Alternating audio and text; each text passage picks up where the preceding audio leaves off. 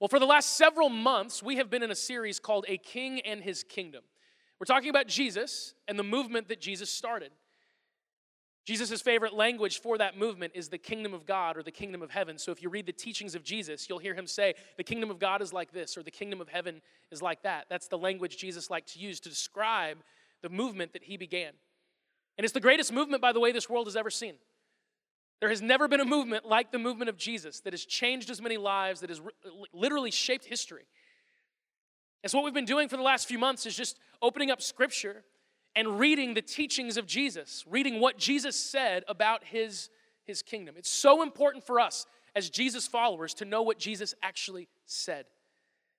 We can't settle for just knowing what Jesus did. We've got to know what he did and what he said because the things that Jesus said give context and meaning to the things that he did.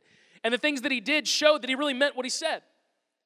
And so we've got to know both, but sometimes it's a lot easier for us as Jesus followers to settle for just knowing a little bit about what Jesus did and a little bit about what he said.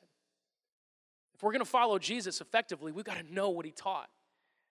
And I know that not all of us in the room are Jesus followers. If you're here this morning because someone invited you to church, like you should thank them. That doesn't mean they think you're a horrible person and, and like some project that needed to be here. Obviously, they're here too. Um, that's because that's because they they've experienced something and they love you enough that they want to share it with you. But I know that not all of us here would say, "Yeah, I'm a Jesus follower." Well, if, if that's you, just take in Jesus' own words, reflect on it, let him speak for himself. I believe that there's, there's never been a person that's displayed the kind of power and insight that Jesus displayed. And it's not just the miracles that he did that blow me away, it's when I read his teachings and I really understand that, wow, he knows us. He understands us. He understands the deepest parts of us more than, than we do. It's almost like he made us. That's why we study his teachings, because no one can reveal things to us the way that Jesus does. No one can. And right now, we happen to be in this specific section of Jesus' teachings that we find in Matthew chapter 5, 6, and 7. This is often called the Sermon on the Mount. That's a, a term people gave it, that's not what Jesus called it. For our intents and purposes, we should think about this like an orientation class that Jesus taught. It's really, really early in his ministry. And what he's done is he's taken all of his disciples, which really isn't that many at the time, he's taken his disciples to, to the side and he said, Hey, before we, we get into this, before this really gets started, here's what you need to know. Here's the way that, that my kingdom, that my way of doing things really works. And what we found as we've gone through this teaching is that Jesus thinks very differently than we do. And Jesus sees the world and he sees God very differently than we tend to see him. And Jesus is teaching his followers look, it's not going to work with me the way that, that you think it's going to work. He's showed us how he values people in a way that that no one does. He showed us how inclusive He is of, of all people. He showed us the generosity of God. He's taught us how to pray. He's taught us how to, how to give of ourselves. He's taught us so much. And, and right now, we find ourselves on the tail end of this, this orientation. And Jesus is going to deal with some things this week and in the next few weeks that are pretty heavy. And if you're just starting, I want you to understand that Jesus didn't start here for a reason. And so I would encourage you to go back and listen to some of the, the, the podcast that we've had over the last few weeks so that you can, you can understand where Jesus is coming from. But, but Jesus, he's going to get into some stuff that makes us deal with some pretty heavy subjects. Things like the concept of, of heaven and hell, things like the reality of evil in this world and those who do evil and what that really means. Jesus is going to force us to deal with those things. And one of the things I appreciate about Jesus is that he's not afraid to shy away from tough subjects. Like he hits them head on. In our world, our leaders sidestep every difficult question, right? That's what they're trained to do. You ask a, a major politician a hard question and they find a way to dance around it. And they're really good at it. You have to admire them sometimes. You're like, wow, you totally didn't answer that at all. and Jesus, he just goes there. And I appreciate that about him, about him so much. And so, with that said, let's just go ahead and dive into to what Jesus said. We're going to be reading Matthew 7, verses 13 through 23. He says, Enter through the narrow gate. For wide is the gate and broad the road that leads to destruction, and many enter through it. But small is the gate and narrow the road that leads to life, and only a few find it.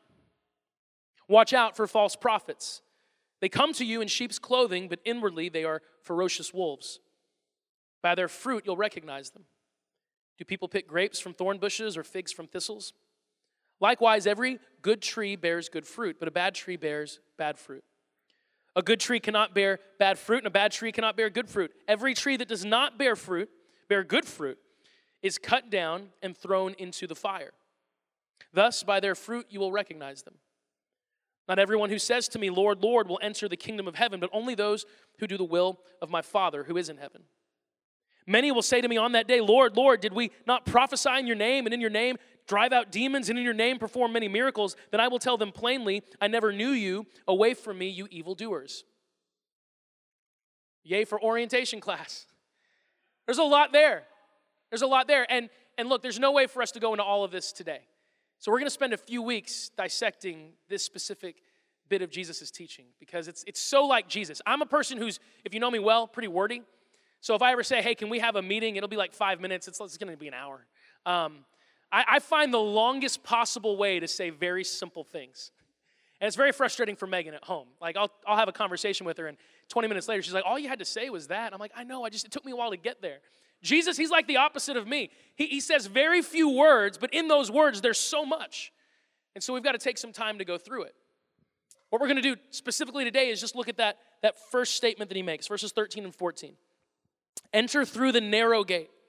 For wide is the gate and broad the road that leads to destruction, and many enter through it. But small is the gate and narrow the road that leads to life, and only a few find it. This is one of those statements of Jesus that is, is pretty typical, actually, of him. It is both insanely practical in our day to day living and deeply profound when it comes to life overall. So we're just going to explore it. And, and what we're really finding here today are, are three, three filters, three decisions for all of us that will help us navigate life the way God intends. How many of us would be honest enough to say that, that at this point in your life you thought you'd be in a different place? Anyone? Like I kind of thought I would have been somewhere else. Anyone maybe think you would have been further than you are right now?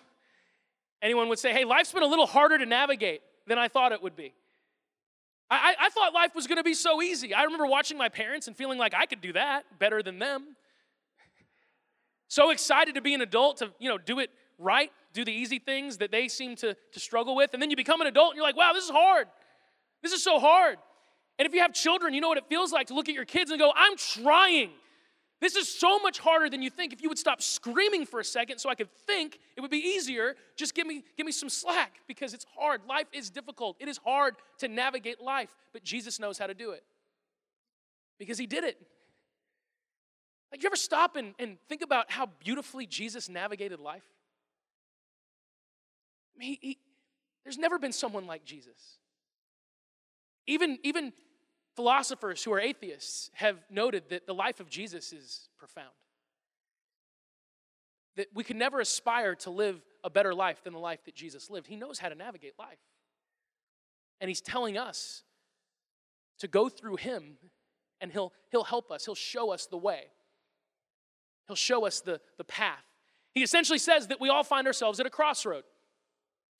And there's, there's two choices.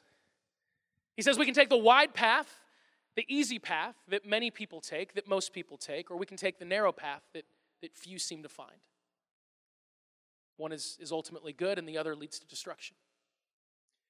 I don't know if you've ever found yourself in a situation in life where you had a choice to make. And if you make choice A, life will be completely different than if you make choice B. I had that happen to me uh, about 10 years ago, 2010.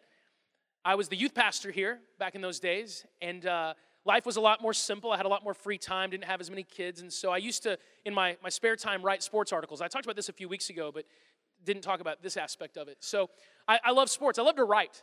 And I love to write about a lot of things. And I spent a lot of my time writing about, about God, about life. This, this message, like every message I give, begins with writing. And so every once in a while, I like to write about something else. And I used to spend a decent bit of, of my free time writing about college basketball, about sports stuff. And in early 2009 or so, I started doing it a little bit more aggressively, and, and some amazing things started to happen. And it was like they were falling from the sky right in front of me. Opportunities just falling into my lap. I was I was having opportunities to, to write for pretty big publications like the Washington Post and CBSSports.com. And these are people reaching out to me and being like, hey, will, will you write something for us? And I'm saying, sure. And I'm having people call and, and find, you know, find me on, online and email me and say, hey, can you call into our sports radio show and, and be a guest speaker? And, and we want to ask you some questions. And I'm like, yeah, okay. I don't really think I should, but sure, I'll do that. And, and I'm doing this kind of stuff. I'm, I'm getting invited by like major networks to cover huge sporting events. And they're like hiring me to do it. And I'm getting press passes. I'm getting to, to be there, press row, and, and interviewing people that I kind of idolized up to that point. It was, it was awesome, and it was all happening really, really quickly. Within less than two years of me starting to do that as a hobby, I get an email one day, 2010, that I did not see coming. And it was from ESPN.com. And it was a guy who said, Hey, we've been, we've been following your stuff, and we want to fly you up to Bristol to interview you if you're interested in working for ESPN. The only problem with that is that I worked here. And what's, what's funny is, is for a long time in my life, that was a dream. In fact, when I was in the ninth grade, I had a class, and we had to, as part of a project in this class, we had to, to put out there like what we wanted to do. And I, in ninth grade, said, I want to work for ESPN. And here I am, 2010, and we're interested in hiring you. We'd like to fly you up to interview you. But like I said, I worked here. And to be completely honest with you, I wasn't enjoying working here at the time. I love this church. I knew that God wanted me in this church. I knew that this church was good, not just good in terms of what God was doing in the community and through this place, but it was actually good for me. That's why I say this pretty often. It's very, it's very strange and, and a great honor for me to be the pastor here because this is the church God used to change my life. So it's a bit of an odd thing to lead what God used to, to change you. I knew that me being here was good. I knew it was a God thing. But you know, there, there's, there's God, and then there's like ESPN. You know, it's like, I mean, I'd like to, obviously, I know which one's more important, but sometimes you don't know that you have an idol that you worship until you're face to face with that idol, right? And so I'm, I'm torn. And I was torn for a very specific reason. The church stuff was harder than I thought it would be. I came here 23 years old and cocky, thinking, oh man, this is gonna be awesome. It's gonna be easy. I'm just gonna crush it. And three years in, it was way harder than I thought. It hadn't gone as smoothly as I had hoped, and I was struggling. But the sports stuff, it was just like falling in my lap. It was easy. I'm putting in very little effort and I'm having all these opportunities. I've been doing this for, for less than two years, and ESPN is already reaching out to me. That must be a sign from God that this is what He wants me to do, right? Because if it's easy, it must be from God. And so I prayed. And more specifically, I asked my wife to pray, which is a dangerous thing.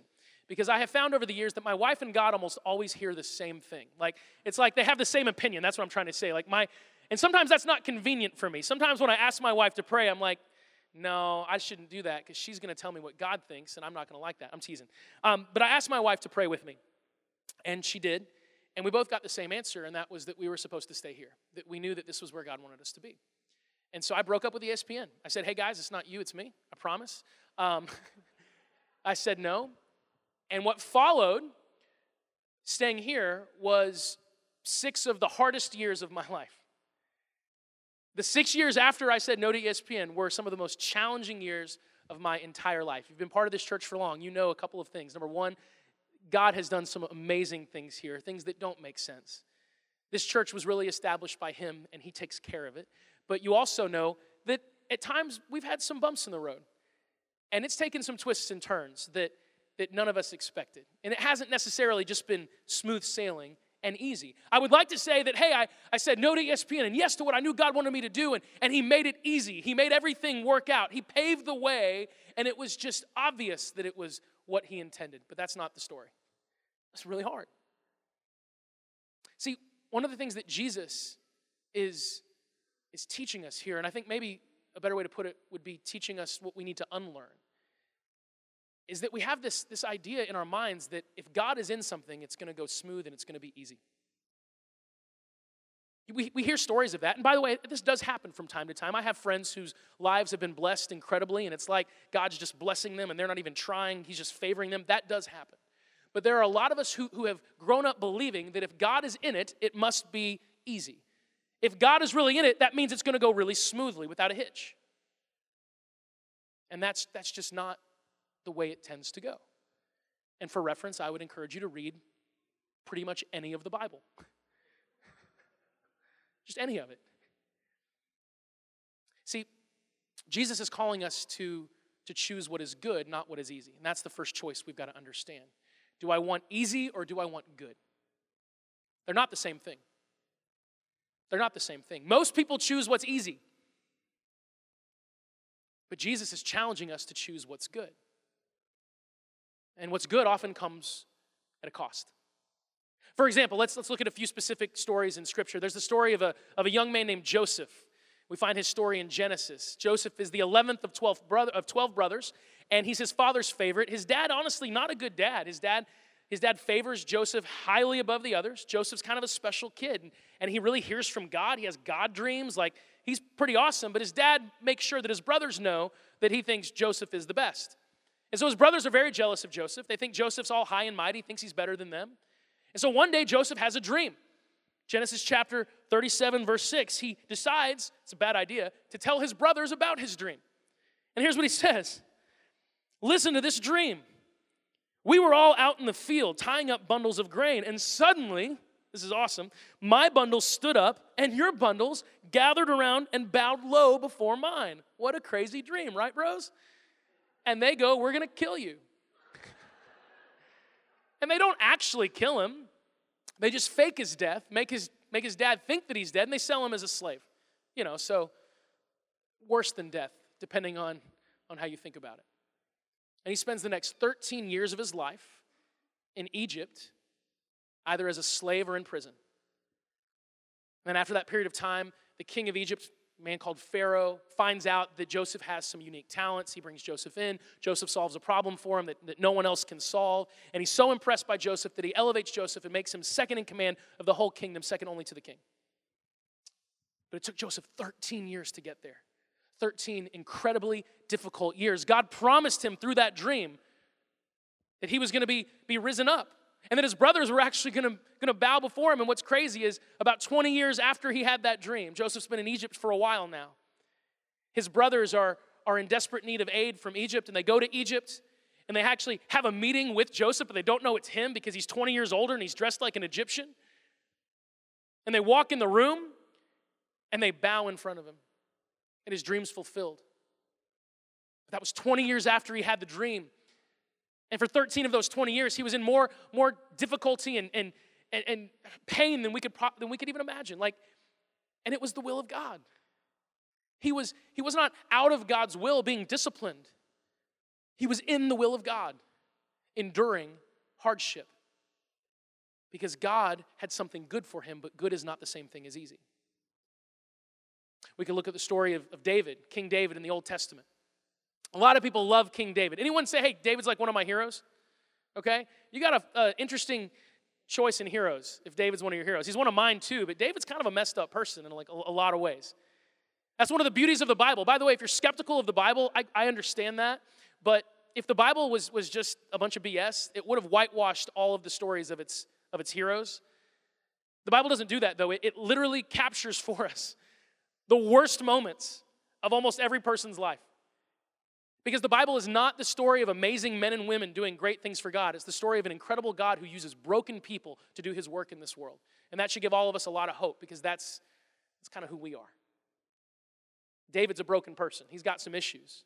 But when he's young, probably between 15 and 20, a prophet named Samuel comes to David and says, Hey, you're going to be the next king of Israel. And he's anointed. We see this in 1 Samuel chapter 16, verse 13.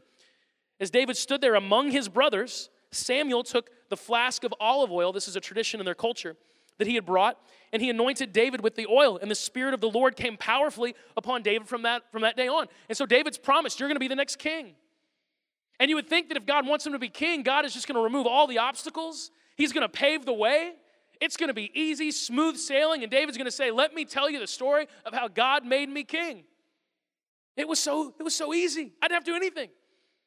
But that's not the way the story goes. It's kind of how it starts. Like early on, David has some triumph, and it seems like things are going to go smoothly, but then Saul gets really, he's the king of Israel at the time. He gets really jealous of David. He gets paranoid that David's going to take his kingdom, which is technically completely true. And so he wants David dead. And David has to spend about 15 years on the run. It's 15 years after that promise that David becomes king. And for many of those years, especially the last five to 10 years, he literally lives as an outlaw. He sleeps in caves. He has to be completely disconnected from his family, from his wife. He has no comfort. He's being hunted by the very people he's supposed to lead. And then he becomes king. So God's plan for David was good, but it wasn't easy. Because good and easy aren't the same thing. Look at Jesus. Jesus gets baptized, Matthew chapter 3. Verses 16 and 17, it says, After his baptism, as Jesus came up out of the water, the heavens were open, and he saw the Spirit of God descending like a dove and settling on him. And a voice from heaven said, This is my dearly loved Son who brings me joy. God makes it so clear what he thinks about Jesus. The Father makes it so clear what he thinks about the Son. And you'd think that if that's the way God feels about his Son, then he's just going to make it easy for him, right? He's going to remove all obstacles. Surely, surely no one is going to be able to stand in Jesus' way, make life difficult for Jesus, the Son of God. But that's not the way the story goes. The most powerful people in the, the region at that time decide that Jesus, he needs to die. And they're plotting his death. And they're standing in his way and they're, they're opposing him at every single turn. And ultimately, they have him tried and arrested and crucified. And we know how that story ends, but, but I think we can all agree that's a difficult journey. That was a challenging path for Jesus to walk. But it ended up being really, really good. See, Joseph became second to the king, David became the king, Jesus became the king of kings. Because God's desire for us is good, but it is not easy. And Jesus is challenging us to choose good versus easy, to say, hey, the wide road, the thing that looks the easiest, the thing that looks like it's the simplest, path that everybody's taking, the path that you see everyone else walking, there's a better way. God has a different path. And, and to be honest, few take it, few find it. But those who do, they find life. We'll get into that a little bit later. The second choice, if we want to experience what Jesus is promising, is, is a choice between conviction or convenience. Like, if you want to experience the best that life has to offer, if you really want what Jesus offers you, you have to be a person that, that lives by conviction, not by convenience. The challenge with living by conviction is that it's very inconvenient. Megan and I have some convictions as parents, and, and look, we're working this out like, like everybody else is. You know, when, when you don't have kids and you grow up, you're like, ah, being a parent, I, I got it. It's so hard. And we have some specific convictions that our children do not agree with, and they let us know it.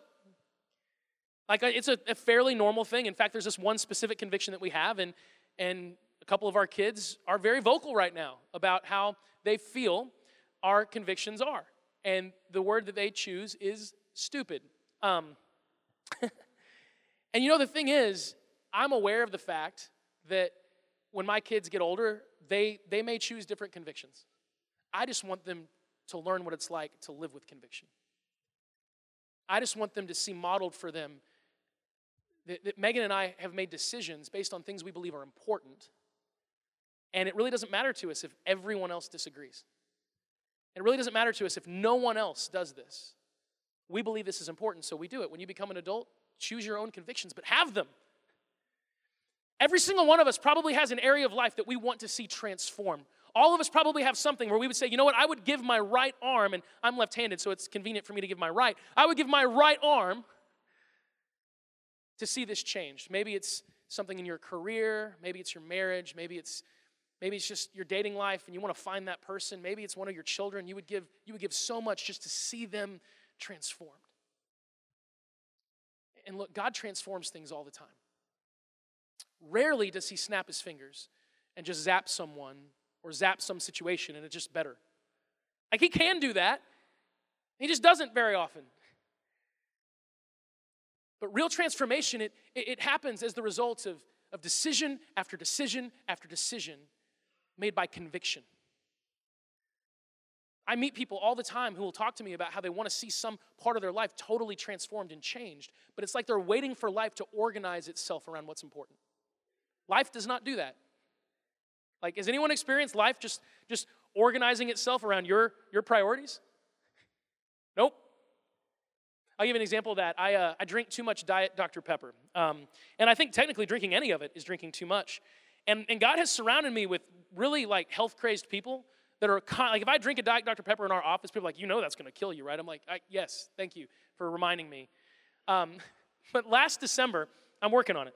Last December, I made a really like, I'm, I'm done. I'm done. No more Diet Dr. Pepper. And I'm not, I'm not lying, I'm not exaggerating. Carol Rogers, if you're here, you can back this up. Uh, the very next day, I walk into the office, and the staff, they didn't know I'd made this decision. Like I told Megan, I'm done walking away from this, putting down the juice. And, uh, and I, I come into the office, and there is literally a pyramid of Diet Dr. Pepper 12 pack, like 12 can packs in my, in my office. It was my Christmas gift from the staff, which I think means they want me dead.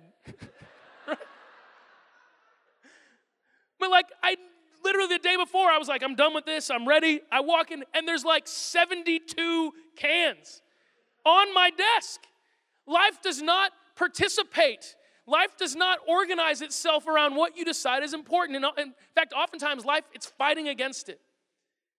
And so if you want things to change, you've got to make decisions based on your convictions. What do you believe is important? Do that.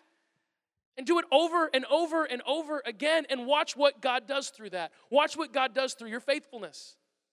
Live by conviction. You want to see your marriage transformed? Well, what do, what do you believe about marriage? What are your convictions? Live by them. Take that path. Watch what God does. There's one final choice, and this is really, to be honest with you, the biggest choice. I want to go back to what Jesus said in Matthew 7. It's the choice between life or death. I'd be doing Jesus a disservice if I acted like his teaching here is just about success and failure. It's much more than that. He says, Enter through the narrow gate, for wide is the gate and broad is the road that leads to destruction, and many enter through it. But small is the gate and narrow the road that leads to life, and only a few find it. Jesus is telling us that the stakes are really high. Like, I'm not someone who consider myself the, the, the foremost theologian on a lot of major issues. Like, if someone says, hey, tell me exactly what you believe about, about heaven and hell, I can tell you what I, what I, what I believe is true, but here's the, the simple reality God does not seem to make it a priority to tell us exactly how all that stuff works. And if you find someone who, who tells you they know exactly how all that works, they're lying to you because they don't. In fact, there are even things that, that Jesus was asked regarding all that stuff. And, and once Jesus was asked a very specific question, he's like, I don't know. Only the Father knows. and so I, I don't know how all it works, but I can tell you this when I read Scripture, when I read the teachings of Jesus, I may not know how all of it works logistically, but I can tell you this the stakes are really high. This is really important. About a third of Jesus' parables are warnings. And they end with really strong statements like, You'll be sent away where there's the weeping and gnashing of teeth. And, and like we just read a few minutes ago, away from me, evildoers. It's, it's kind of intense. The stakes are high. And Jesus says here the stakes are life and death. It's an interesting concept. Jesus is always offering people life. And why would you offer life to someone who already has it? Right? Like, I would never offer a fish a glass of water. I just feel like that wouldn't be a felt need, you know? That's redundant. Why would Jesus offer life to people who are alive? It's almost like what he means by life is very different than what we mean by life. See, when Jesus talks about life, he talks about something that few people experience, such that, that what we call life, Jesus might just call existence. When Jesus talks about life, he talks about it in eternal terms. John 3 16. For God so loved the world that he gave his one and only Son, that whoever believes in him shall not perish but have eternal life. Eternal life. When we hear eternal life, we, we pretty much just think about living in heaven after we die. And yeah, that's, that's part of it, for sure. The life of Jesus, it, like he showed us that death can't stop it. But it's more than that. Because eternal life, it's, it's, it's the God life right now. So Jesus says in John 10 10, the thief comes only to steal and kill and destroy, but I've come that they may have life and have it to the full. And look, Jesus followers, we've got to look ourselves in the mirror and be really honest. If we're not experiencing life to the full, we're not experiencing what Jesus promised us. There's a disconnect somewhere, and we've got to figure that out. See, when we think of life to the full, we are conditioned as Americans to believe that life to the full means that all of your circumstances are great, that you have no problems. That's life to the full. Anyone ever had this experience? You have no problems and you are bored out of your mind and feel like you have no purpose in life? Like, it's, it's amazing how often my, my picture of the perfect day is just a day where no one bothers me. And that never happens. But, but like, in my mind, oh, like perfection would just be convenience and, and everything's working out and I can eat what I want and I can sleep until I want and I don't have to do anything. And, and it's, it's funny because rarely do I get a day like that. And when they happen, I'm like, well, this is worthless. I need a problem to solve, you know? I need something to do. See, life to the full, it doesn't mean circumstantial bliss. Life to the full means you have something inside of you that is so alive, that is so on fire, that no circumstance could ever stop it. And I've known people that have that. I'm, I'm looking in the room at people who have that. I have seen people in this church face situations that are so tragic and so hard that it would crush most people.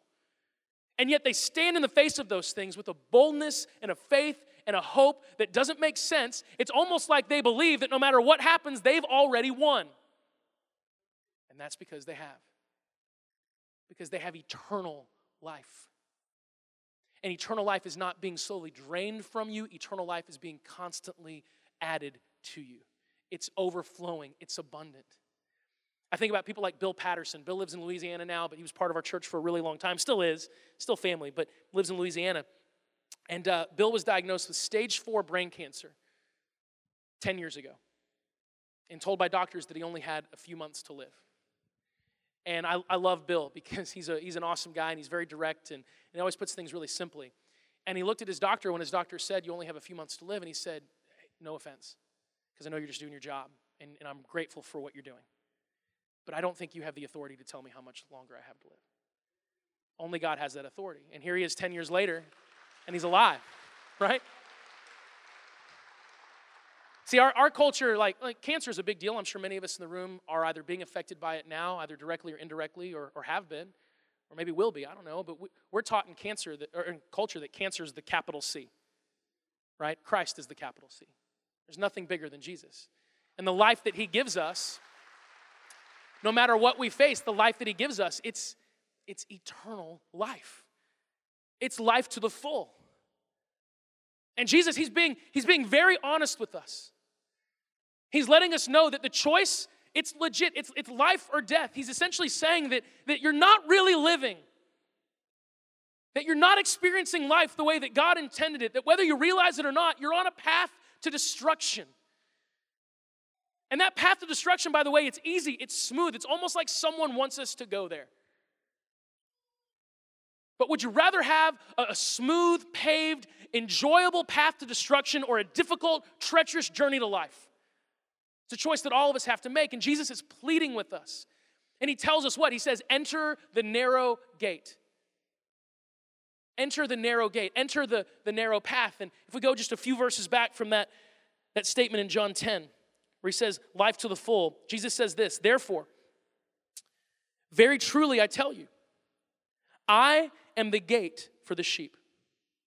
All who have come before me are, are thieves and robbers, but the sheep have not listened to them. I am the gate. Whoever enters through me will be saved. They will come in and go out and find pasture. The thief comes only to steal and kill and destroy. I have come that they may have life and have it to the full.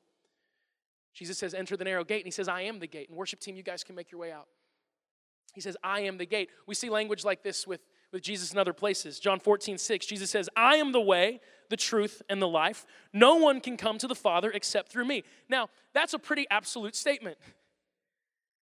He doesn't say, I'm a way, I'm a truth, I'm an option for life, and I'm one of the ways you can, you can know the Father. He's, he's really, really certain. And I think we can be honest that sometimes it's these statements that actually bother us a little bit. And there's this disconnect because when I look at the life of Jesus, he's so inclusive. He's so inclusive. The people that Jesus invited to hang out with him were people that made all of the religious people really upset. Jesus is hanging out with, with criminals and, and with prostitutes. And I will say this when they started following Jesus, they left that stuff. They left it because Jesus called them to something greater. But Jesus is including people that the, the religious people would never have included. He's so radically inclusive. And then he makes these extremely exclusive statements like, I'm the gate, I'm the way. You have to go through me. And I think sometimes that, that, that scares us a little bit. Maybe we think about people that we know and love and, and they don't have their faith in Jesus. We're like, what's that all about? And, you know, what I'd say to you is I've just learned to trust Jesus with those things. But, but I think we have to understand something here. We've got to see like the, the heart of Jesus. We have to understand that he knows what's, what's real and what's, what's not. I'll hear people sometimes ask questions. They don't use this language, but it's like they're trying to, to figure out is there a way to bypass Jesus to get to heaven? Like, isn't it possible? Isn't there, come on, Jesus, I know you say you're the way. I know you say that you're the gate. You, you call us to, to enter the narrow gate. You tell us that you're that gate, that we've got to choose you. But I mean, come on, Jesus, isn't there another way? Isn't there a way for us to, or, or for someone else to maybe bypass you and, and still get to heaven? But when we say things like that or even think things like that, what we, we grossly misunderstand is what heaven even is. It's so much more than just an awesome vacation spot. If you read the descriptions of heaven in Scripture, it's all about Jesus. In fact, in Revelation, it says that when God's kingdom finally takes hold on this earth, because heaven is not a place that's up in the clouds, it's a recreated earth, there won't even be a sun to shine because the light of Jesus will be our light source. So, so asking if I can bypass Jesus to go to heaven, well, no, because he is heaven. That's like saying, can I bypass California to go to LA? Like, uh, no, you can't. It's there. He, it's about him. And he knows that. And so he's pleading with us, he's pleading with everyone to please choose him because he knows what's real and what's not. He knows that with him we have life, and he knows that without him we just don't. And we might wish that wasn't reality, but that is reality according to Jesus, and he's pleading for us. See, when you when you read statements like this where Jesus says, "No one comes to the Father except through me," don't think for a minute that Jesus is like some bouncer standing at a door saying, "Sorry, you don't get in." That's not Jesus. He, he's not he's not guarding the door. He's the one who kicked the door in. He's the one who made the path. And so Jesus, he's he's standing at the door and he's literally pleading with people saying, "Hey, come in, please. Change. Make it make a different choice. You're walking on the wrong path." He's looking at people saying, "Take a look at my scars. I bled for this. I made this door. I opened it. I've created the way. I'm the trailblazer. I'm the one that made the path and I'm begging you, please come in." Come in, let me be part of your life. Let me transform you. Let me make you the person that you were meant to be. Just invite me in. Come on. He's pleading with us to come. He doesn't tell us no, he says, Come. But we have to, we have to make that choice. Jesus does not make the choice for us. He loves us too much to do that. You can't have a relationship with someone that you don't allow to choose, right? God desires relationship with you, and so He wants you to choose Him. Now, I know that in the room, there's a few of us that maybe have never made this choice. You've just, you've never made the decision to give Jesus your life, and you have that option right now. There's nothing like Him. I, I have so many days where I just fall so short, but I'm, I'm okay because I've got Him with me. That's the beauty. When you're walking on the path that Jesus calls you to, you never walk alone. You're surrounded by brothers and sisters, and you're, you're led by Jesus Himself. And so, even on my worst days, I have hope because I've got Jesus. And His mercies are new every single day. If you've never made that decision to, to give your life to Jesus, make it now. Because He's real and He's awesome. And the life that He's offering you, it is so good. It is so strong. It's so powerful. You cannot muster it yourself. You don't have it. But He's got it in abundance and He'll give it to you. And if you're here and you have given Jesus your life, You've done this, and I know many of us, maybe most of us have. Live it. Like, live it. Every single day when you wake up, live the life that He's won for you. Take the joy that He's given you. Take the peace, take the power, take the wisdom, and live it. Believe that it belongs to you. Because it does. It does. Just, just live it. Like we as, as believers, so many of us, we struggle, and I'm like this too. Where it, it's like it's like we have it's like we, I don't have a nice car in my driveway, just so you know. Uh, it's not bad, it runs, and the mirror got fixed after about seven years this week. So shout out to, to Warren who fixed my mirror. My, my passenger mirror has been duct taped to my car for about six years. Um, and I'm not exaggerating, it has been that long. But uh, not anymore. New mirror. Color of paint doesn't match, but it's good. It's an improvement. I, I've, I've never known what it's like to look out in my driveway and have like an awesome car. I'm not really a car person.